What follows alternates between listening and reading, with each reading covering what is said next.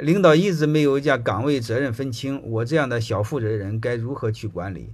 你怎么去管理呢？如果上边的领导给你们安排的工作模糊，各方面不清晰的话，你是有责任把自己的工作边界清晰。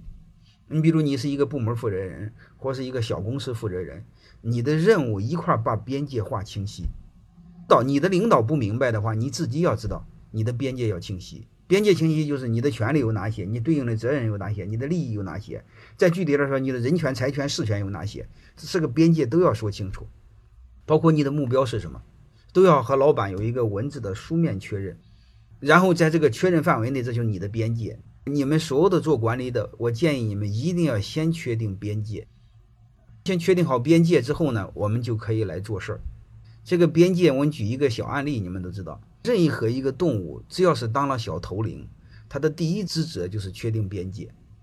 你看非洲草原那些动物，你会发现，它第一个责任一定撒泡尿，把自己的领地圈一圈。那个狮子王啊什么还定期巡逻，就是我的领地你不能进，然后各个弟兄们相安无事。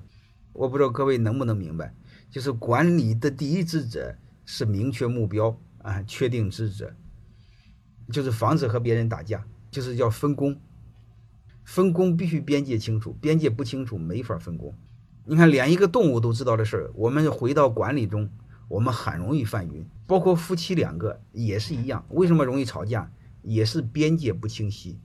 包括我们和孩子吵架，我们和孩子冲突，也是边界不清晰。